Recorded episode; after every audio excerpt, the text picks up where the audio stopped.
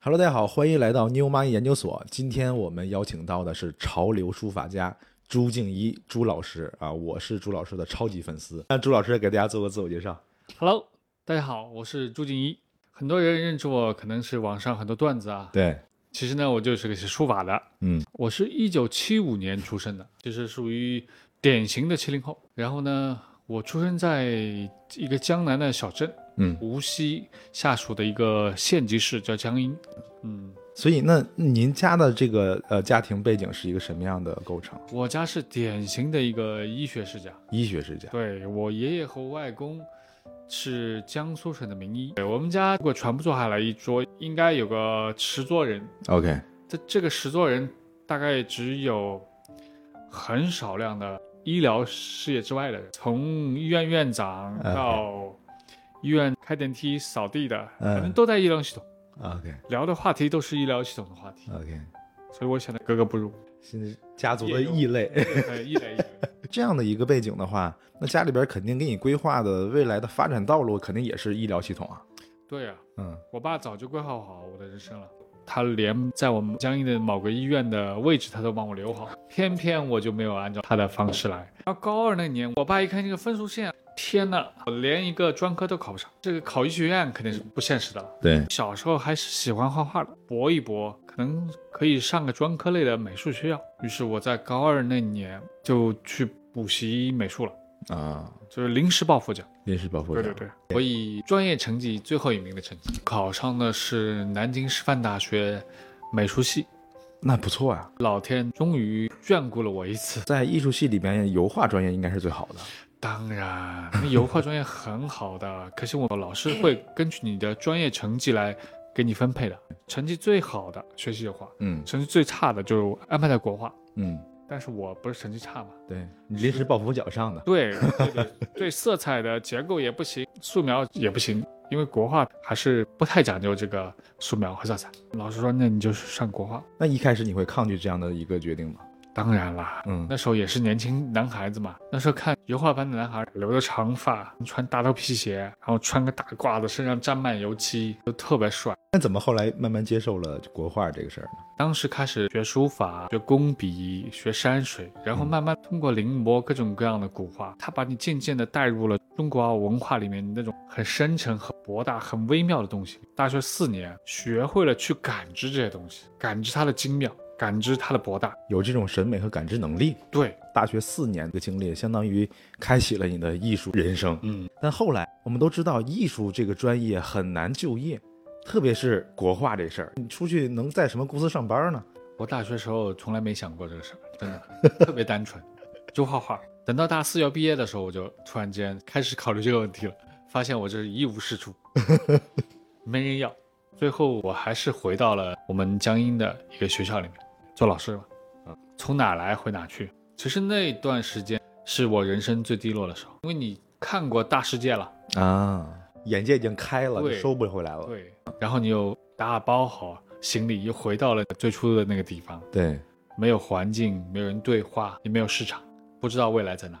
当时是特别没有办法，很想留在南京，但是留不下来。那在那样的一个也算是一个体制的一个环境里边去工作，你的感受是什么样子的？我在江阴做老师的那五年里面，我还学到了不少。当老师对我来说，第一锻炼了口才。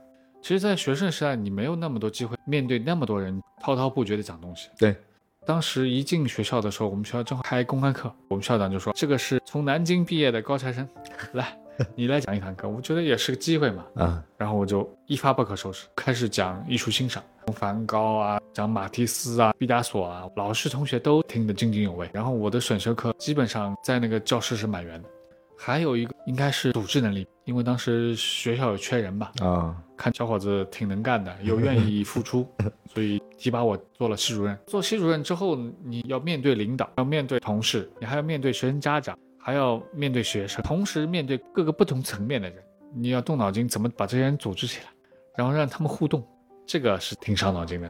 所以这两个能力，不管是这个生意上，或者是你的这个艺术道路上，其实帮助你也很大。有很大，有不可估量的作用。所以每一步都不是白走的。既然这段时间做的也顺风顺水，什么样的一个动力促使你来到上海呢？我有一个很好的朋友，我们一起去学校的，嗯他大概比我大二十岁，当时四十多岁，就在为副教授职称冲刺。所有这一类的老师都要挤破脑袋到北京去，你只能进入这道闸门，评上了无非多那么一丁点钱，嗯但那么一丁点钱，我觉得他们奋斗了十年都不止。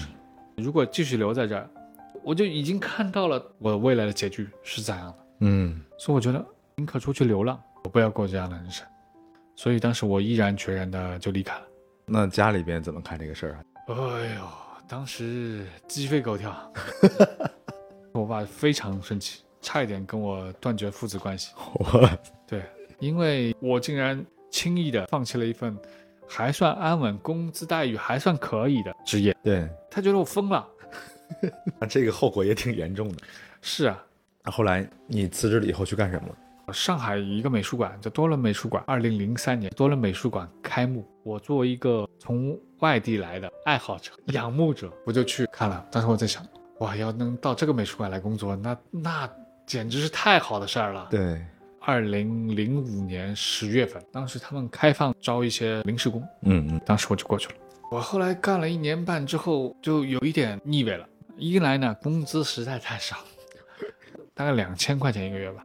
然后我当时房租一千四，哇塞，美术馆包一顿中饭，嗯所以我基本上要用这六百块钱，我就是晚饭和其他开支。我的生活质量是极限下降的。二来呢，我到上海当时已经接近三十了，其实心情很低落的。到上海来，我就想着能够打开一番视野，嗯，但是他们很看年龄的，你知道吧？就像一个明星一样，三十你基本上已经过气了，你不再具有挖掘的能力了，所以我就辞职出来了。你认同这样的想法吗？我不认同，其实有很多不能从年龄看的。嗯你想啊，梵高真正开始画画的时候是三十七岁，高更他从四十岁才开始觉醒，都没有年龄性质的，你只要作品好就可以了。对。那后来离开了这个多伦美术馆以后，你做什么了？我差不多花两三年时间，想要自己有一点绘画的风格。上海艺术界认知我不是艺术家，啊，就是一个美术馆的工作人员吧。我要做艺术家，我不能让公众对我的认知是一个工作人对员，对，所以我那时候就不工作了，我 就是认真的画了，把工作人员这标签去掉了， 不不工作了。。对对对对那段时间日夜颠倒特别厉害，我经常是早上九点才睡觉，下午四点多钟醒过来，啊，那就完全颠倒过来。所以完全颠倒了。我到零九年十月份的时候，我觉得不行了，嗯就是不能一天到晚在家工作了，嗯有一点和社会脱节了。我就强迫自己去上上班，应聘到了一家美术馆的画廊去做总经理。啊，我们当时在做全国最大的一个艺术品的评价的超市，叫做正大艺术超超市。当时我们用了两个超，嗯就是我要征集全国各地，包括世界，嗯包括有些老外的作品，征集到我们这个超市里面来，然后卖出去。 ，OK，但是我记得我们拢共聚集了两千六百多个艺术家，然后你拢起来，你做一个表格的时候，你就会发现中国的艺术家画的东西雷同的太多了。啊，中国水墨艺术家男性大都以画山水，特别是皖南山水为主，有一个小亭子啊，有个小房子啊，嗯然后有溪水啊，大都画那些。对，然后呢，画油画的艺术家经常也是画山水，把油画改成山水，他就认为我这个很特别。嗯我经常去拜访艺术家，全世界没有的， 谁有用油画来画山水的？我心里面直冒汗，我心想，我昨天看的那两个也是这样的。 也是这么说的。对呀、也是这么说的，但是我又不好意思说。然后女性艺术家呢，只要漂亮一点的女艺术家，嗯都是画自画像，出奇的一致，啊，太奇怪了，你知道吗？同质化太严重了。对，所以你你的标准是什么呢？我的标准其实还是要独特，独特很重要。影响特别深的是刚去世不久，朱新建，国内水墨圈很有名的。很有名。对对对对他当时不是我们南师大的老师，嗯他是南艺的。在毕业的时候，我就办了个画展，然后我也特别想让他来看一看我的展览。我当时挂了有二十五张画，嗯认真的看了一遍，看完之后，他指着一个小地方对我说：“这个地方画得好，那个地方是我画水波纹的时候手一抖画坏了。啊，是一个失误，”对，说完他就走了。当时我特别纳闷，这什么意思啊？嘲讽。啊？这这个老师，我听说怪也没有怪成这个样子。对，过了若干年之后，我才渐渐的能够体会到他说的那句话的用意。因为我当时的画基本上百分之九十是临摹古画，只是说明你的技法可能达到了一定程度，笔法、形式感都是古人的，在他看来并没有什么创新，反而在一个错误的地方 嗯闪现了个人特质。啊，他这个点对我影响特别大，所以我就一直牢记传统的东西要有，但是很重要的是一定要找到个人特点，是件特别难的事儿，是的，这是你立身之本。嗯，那你正式的去做自己的工作室是一个什么样的节点？那是二零一一年，那时候做那个艺术超市嗯已经很累了，嗯那两年我基本上没日没夜，嗯，没有双休日，所以我觉得有点累了。就让自己干。对，然后我租了一个很小很小的工作室，一开始做的就是酒店艺术品。啊，酒店艺术品，对对对，当时我趁这个机会做一点自己的事情，嗯我就去研发自己的风格。其实我已经研发出来一个风格了，给它取个名字叫立体的墨。啊，立体的梦，，对很有名对，后来的公司名字叫立体的墨。啊，我当时用那个胶枪把一些树脂呃融化了之后，重新把它搭起来，形成个立体的感觉的，像山水一样。因啊 OK，为这个造型其实当时在当代艺术界还挺新的，后来迅速就有画廊跟我签约了。嗯然后作品慢慢的多起来了之后，每年事儿还挺多的，去参加香港艺术周，做了两个展览，然后每年一次在香港办展。 ，OK，什嗯么时候找到现在的风格了？我一边吃着碗里的，然后看着其他人，当时边画画边做立体的墨，然后呢写写诗歌，写写字。嗯当时我有一个助手，他是学油画的，嗯，然后他看我国画系毕业的，他说朱老师，我挺喜欢写毛笔字的，能不能教教我？其实我当时已经十多年没有练书法了。嗯因为当时老师就说：“傻猪啊，你这个书法写的没有古人笔法，以后呢，我劝你少写两个字，免得露怯。嗯，书法这个事儿，不适合我。对对对，但我还挺喜欢我自己写的字儿的， 所以我就偷摸的写。直到有一天我去香港，嗯我去吃一个怀石料理，那个店特别雅致，然后我看见一幅字，当时我就想，能够在这里面挂了一幅字，那肯定是有名的人，肯定不得了，这幅字也应该价格不菲。对，然后凑进去一看，一看那个字就是啊没写过书法的人写的。没有功底的人，对就像那个老师说你一样，对，嗯，我说竟然在这儿挂了一幅这样的字啊，这不是有病啊！我再一看，上面赫然写的黄永玉，啊，黄永义先生的，对，嗯，醍醐灌顶。顿悟了，对啊，你看黄老师写的那么差，他也那么自信，对，为什么我那么在意别人的看法？为什么别人说这不行那不行，我就不写了？为什么写字？那是因为我喜欢写字，我写了我有愉悦感。嗯后来我觉得什么谈发风格，别管了，你就拼了命写，不要管其他人的眼光。信心一下就回来了，对，我想我也可以写啊，今天写唐诗宋词，明天写个一句谁的格言，后天写个一句网络上的段子，段子。当时第一次我意识到，就很多人在传播，嗯应该是一四年，我当时随手写了一个字“妈蛋的世界，我们要加油”，放在朋友圈，然后一百多个点赞，很多人转发了。对，觉得哎，这事儿可以干干。我也不知道将来会怎样。然后我从那天开始，每天晚上八点钟去发一句话，坚持了四年。然后后来就慢慢坚定了这样的一个风格，对，其实二零一七年是我的一个标志性的节点。转折点，对，二零一七年三四月份，淘宝举行了一个巨大的淘宝购物节，嗯因为我当时开店了嘛。突然有一天，那个淘宝打电话给我，他说邀请你来参加造物节，根本不知道造物节是什么东西啊。 请我，我当然去了，你知道吗？但是当时我多了个心眼，我当时想，每个人都想把这个东西做得很好，对所以都做得花里胡哨的。然后我就坚定了一个风格，我说我一定要做一个特别简单的，我说就做黑白的。他们说、要做黑白会不会有点不太吉利？特别坚持，我就说就做黑白了。没想到我这点创意在那个造物节一下子出来了。爆了，爆了。我应该是二零一七年那个造物节最好的一个。嗯当时马爸爸也来了嘛，啊，啊、他过来，他说这个小伙子写的不错。你觉得一个艺术品它真正出圈了火了的一个标志性是什么？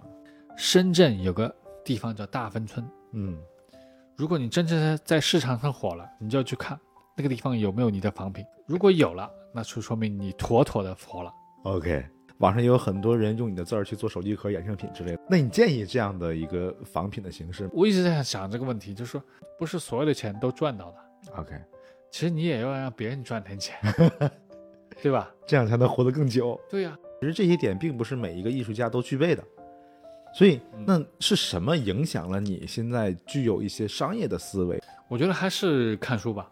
最有影响的那还是凯文·凯利的《失控》。失控，对，他那本书应该在一九九四年写的，我二零一四年看到了，就是我几乎是很绝望的时候，嗯因为二零一四年接近四十了，嗯对吧？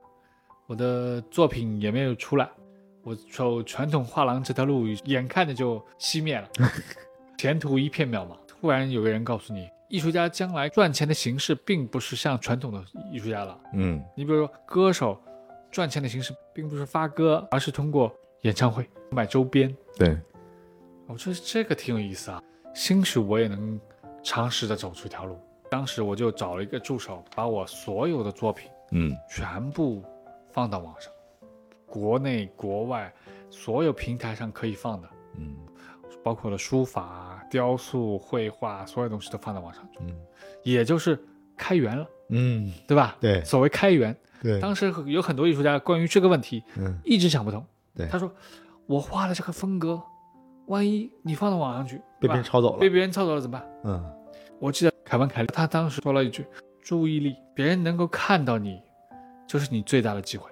啊，”所以我就在想，对呀、我的这个这个什么风格啊？要抄你抄呗。对，与其说被别人偷窥，嗯 不如早一点扒光自己。 ，OK，你反正是要被别人偷窥的。所以后来你的作品才能真正出圈，得到注意力，得到传播，对，就是我一开始就做了这么个动作。我其实当时并不知道书法能嗯我觉得我绘画也能被大家知道一下，嗯但是没有想到书法一下子就跑出来了，嗯，因为书法它文字它这里面暗含的力量还是很重要的，，对文字能勾连出很多情感因素来，对，而且它很直接，对很具体，对，而且还有一点就是说，对我创作来说快啊呀、效率高啊，他们现在很多艺术家都嘲讽我，就说周老师你是行走的印钞 机啊。他说你写一个字，你快的话可能一分钟都不要，二十秒。对，我们要画一张画，我们画的再快也要两天三天，但你的价格和我们一 样。但是我后来我做了个免费的事情，当时在逻辑思维吧，做了个征集，就是说，呃，我是一个专门写段子的书法家，对我现在思维枯竭了，嗯，然后大家有什么金句甩给我甩给我，我觉得好，我就写一个送给你。 ，OK，我这么一小篇文章上线之后，一天就有一千五百个人加我，啊，当时我的微信号就被封了，我过了一周才解封解封的。每一个来跟我联系的人，我写给他送给他们。当时我记得我送出去了大概两千多张，嗯助手就说：“周老师，啊这是一笔不小的开开支啊，呃，那个纸墨虽然花不了多少钱，但是我们快递对对对，快递对费很吧贵，？一千五百份快递也不少呢。对，是的，但是我我觉得它是一个原始的种子，对而且它是全国各地的。对你说你哪有机会一下子获得这么多种子客户？对，后来经常做这样一件事情，我去到一个陌生的城市，比如说这个城市我第一次来，嗯我就会刻意，呃，送一些书法给他们，嗯，他们起到作用不可估量，你知道吧？对，它是个对场景。对，那现在你到底卖了多少幅字儿？卖字的话应该五千多幅有了，五千多幅。对对对，从三百块钱一张开始卖起的，嗯然后现在到四千五，嗯，呃，如果让你选一个的话，一个是生意人，一个是艺术家，所以你会选哪个？我还是会选艺术家吧？为什么把艺术和商业分开？完完全全就是梵高惹的 祸。在梵高之前，艺术和商业就结合在一起。看看伦勃朗，别人不给他钱，他画画吗？对吧？他就是个定制画家。到梵高才形成这样一个说为艺术而不能商业，要不然艺术怎么存活呢？对对不对？是的。那我帮您大概总结一下，嗯啊您的作品之所以能够出圈的根本原因大概有三点啊，啊。第一点的话，就是相当于您把画跟字儿这两个艺术品其实跑了一个样本的测试，嗯，看这些作品哪些会受到比较好的反馈跟传播。会跑出来。会跑出来。对，然后第二点的话，就相当于，嗯、把自己的所有已经被验证过的小样本量去做开源，去在全平台传播啊、这样的话其实能够形成一个注意力的扩散。然后第三点，我觉得是您的一个核心点，就是您把免费这件事情。变成了每一个城市的一个传播节点，所以这样的话，一个艺术品也不是一个呃高高在上的一个高不可攀的东西了，变成一个场景化、生活化的东西。是的，但你觉得这三点是其他艺术家可以复制的吗？我觉得可以。嗯我这些观点很早就抛出来了。其迄今为止，我还没看到一个懂得用我相同的方法来干这件事的。他们太自我了，过不了自己的那一关的。很多艺术家，你要在互联网时代做一个很好的艺术家，你首先一点，你就要打破自我，你不是那么重要的，别把自己看得太高。我觉得我是一个完全从互联网生长的艺术家，你不要觉得自己很神圣，因为你如果不在这里站稳脚跟的话，你到上面会跌得很惨。大家喜欢这样的一个作品，它的情感来源在哪儿呢？我觉得我写的段子可能是掐中了现代人情感的公约数，因为人有各种各样的，你是奔放的，他是含蓄的，对，对吧？婉约的，嗯，但是我有很东西可能触动了他们内心的那个点。哎，书法还可以这样写，想说但没有说出来的话，让你给说了，对而且还是这么有意思的字体，对所以还是一个跟用户产生共鸣的东西。对，我觉得还有一点就是我开拓了一个市场，特斯拉开拓了整个一个新能源车的市场，对，我开拓了一个所谓江湖书法的一个市场。那行业里边认可这样的方式吗？很多传统的都不认 可，对你怎么看待这个事儿？我就把他们删除了，就是让自己愉快，就是 删除呃，这个太牛了。这个跟您合作的都有哪些 IP？卡地亚、Coach、阿迪、安踏、星巴克。最出圈的那次就是那个后浪嘛，有一定的热度跟关注度之后，你觉得你飘过吗？飘过，但是我当时意识不到，你那个时候是一个什么状态？应该是一种经常教训别人的状态，经嗯常给别人做老师。那呃什么时候会意识到是这样有问题？后来我生病了，二零二零年五月十四号，记得这么清楚？ 当然记得，就这 这件事情影响了我，应该是后半生吧。当时我早上起来，我就不太能说话了，突然的，突然的，然后慢慢的写字也不会写了，脚慢慢的也没力气了，整个这个侧边出问题了。嗯，然后当时一脸懵的，嗯，真的不知道怎么办才好。现在我还基本上还没有完全恢复，现在右手还处于一种不能灵活运动的状态。那也就是说之前你是用右手创作的，对，但是后来被逼训练成用左手对写。对对对但这些字儿其实看不太出来。对，慢慢的，这个康复阶段是一个什么样的一个情况？我大概坐了两个星期轮椅吧，我死活都没想到，我在四十多岁的时候竟然坐上轮椅了。你知道那个状态是什么样的状态吗？就是你脑袋里特别清醒，嗯，但是你身体不能动。当时我老婆推着我逛商场的时候，我当时羡慕、嫉妒、恨每一个可以蹦、跳、动的人。其实那是最基本的东西啊。对呀、我的康复需要从每一个角度开始，就像一个婴儿一样，开始学说话、学走路，就人生又重新走了一遍。真的。啊特别说话，我以前是个说话特别快的人，后来我就是变成了需要一个字一个字才能够说清楚，说清楚，因为在病房里很无聊，你知道吧？嗯，然后我就把毕加索回忆录打到病房里去，读给我那些病友们听。一开始就是一个字，啊你今天就是你读完一句话，要很费力，很费力。然后慢慢的，你可以顺畅的读一个词组，然后慢慢的读一句话。我那时候要走的时候，那些病友说，毕加索才到三十多岁，后面的事儿怎么办呢？ 我们还没听完啊。然后你就出院了。对我换了一个康复中心，那这件事情对你人生的意义是什么呢？认识到一点，就是你要慢下来。我当时太快了，而且我当时什么样的事儿都做，认为自己无所不能。其实我骨子里想证明自己，我想让我父母知道，我不是他们认知的那样的人，能做出一番事业来。对，做的所有的动作都是为了这个事儿。那呃您父亲能看到你后来的成功，我觉得到他去世都不会觉得这是成功，他不认为这样一个职业是一个正经的职业。我以前过年才回家嘛，我爸就问我，嗯，今年你在上海混的怎么样啊？我说我写字可以卖钱了。 我爸说你不要瞎扯了，就你写那两个字还卖钱，那不是鬼才相信呢。但是我跟你讲，有一件事情对他触动很大。有一次我们俩去存钱，柜员先看到了我的身份证，他说你是那个书法家朱定一吗？我说对啊。哦，他说是你呀、哇！然后他又喊了他的朋友过来，他说哎，朱定一本人呢？我爸在旁边很惊讶， 说你现在这么出名了吗？你说这是我雇的演员，我那时候生病的时候，我才开始重新回想起做这些事情的意义。我已经去过很多地方了，看过这个世界了，我也小小的成功过，我也爱过也恨过，所以我当时我挺坦然的。已经很值得了。对对对，那我就说以后有机会存活下来，你就不需要一天到晚像个无头苍蝇一样证明给谁看的，你可以让自己放慢一点，把自己的内核做好了之后，你就迎风站立吧，总会有那么一股风吹到你身上，